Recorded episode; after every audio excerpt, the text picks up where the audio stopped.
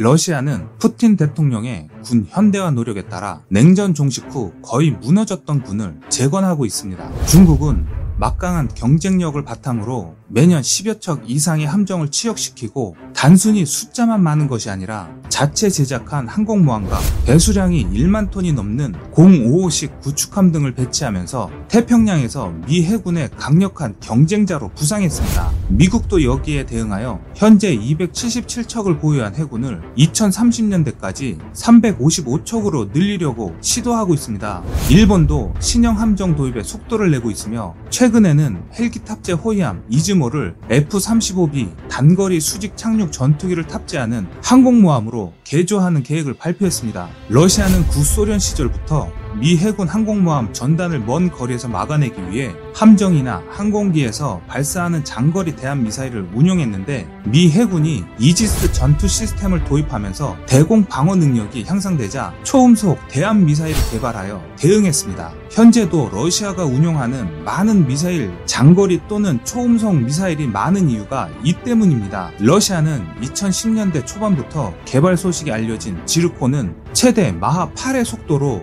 비행하기 때문에 미 해군의 이지스 구축함도 방어가 어려울 것으로 전망되고 있습니다. 지르콘 극초음속 대함미사일과 아방가르드 극초음속 미사일을 내년에 배치한다는 예상입니다. 중국도 러시아의 영향을 받아 다양한 미사일을 개발하고 있는데 중국은 YJ-12, YJ-18 등 초음속 대함미사일과 JY-100 등 장거리 대함미사일을 개발하여 지상, 함정, 그리고 폭격기에서 운영하고 있습니다. 또한 중국은 러시아와 함께 극초음속 무기 개발에 집중하고 있습니다. 일본은 전투기에서 발사되는 ASM3 초음속 대함미사일도 배치를 시작했고 항공자위대 F2 전투기에서 운용되는 이 미사일은 사정 거리는 약 200km지만 최고 속도가 마하 3에 이릅니다. 일본의 ASM3 배치는 빠른 편이라고 할 수 있습니다. 현재 주변국들은 초음속을 뛰어넘은 극초음속 미사일로 변화하고 있습니다. 극초음속 무기의 속도 기준은 마하 5 이상입니다. 마하 20 이상의 속도를 내는 대륙간 탄도미사일 ICBM이 있지만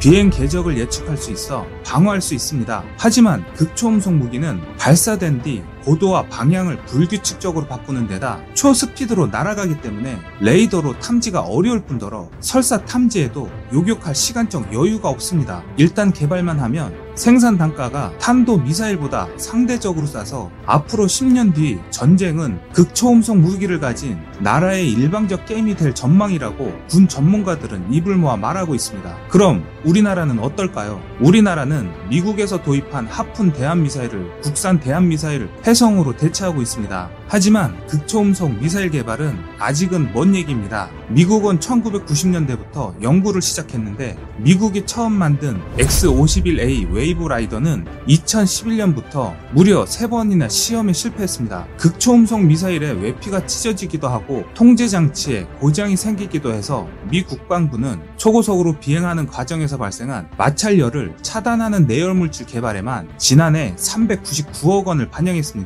반면 우리나라는 전략도 없지만 엄청난 개발비에 엄두도 내지 못하고 있습니다. 주변국이 모두 극초음속 무기를 갖추면 안보는 심각해지고 주변국을 견제를 못하는 게 현실입니다. 동북아가 머지않아 극초음속 무기로 전략 환경이 완전히 바뀌는 만큼 돈이 들어도 연구해야 한다는 것이 전문가들의 의견입니다. 다행한 것은 한국의 높은 기술 수준입니다. 국방과학연구소 관계자는 극초음속 무기와 관련된 기술을 상당히 축적하고 있고 중국을 따라잡을 수 있다고 말했습니다. 따라서 북핵 문제도 심각하지만 국가의 운명을 좌우할 극초음속 무기는 미리 준비할 필요가 있습니다.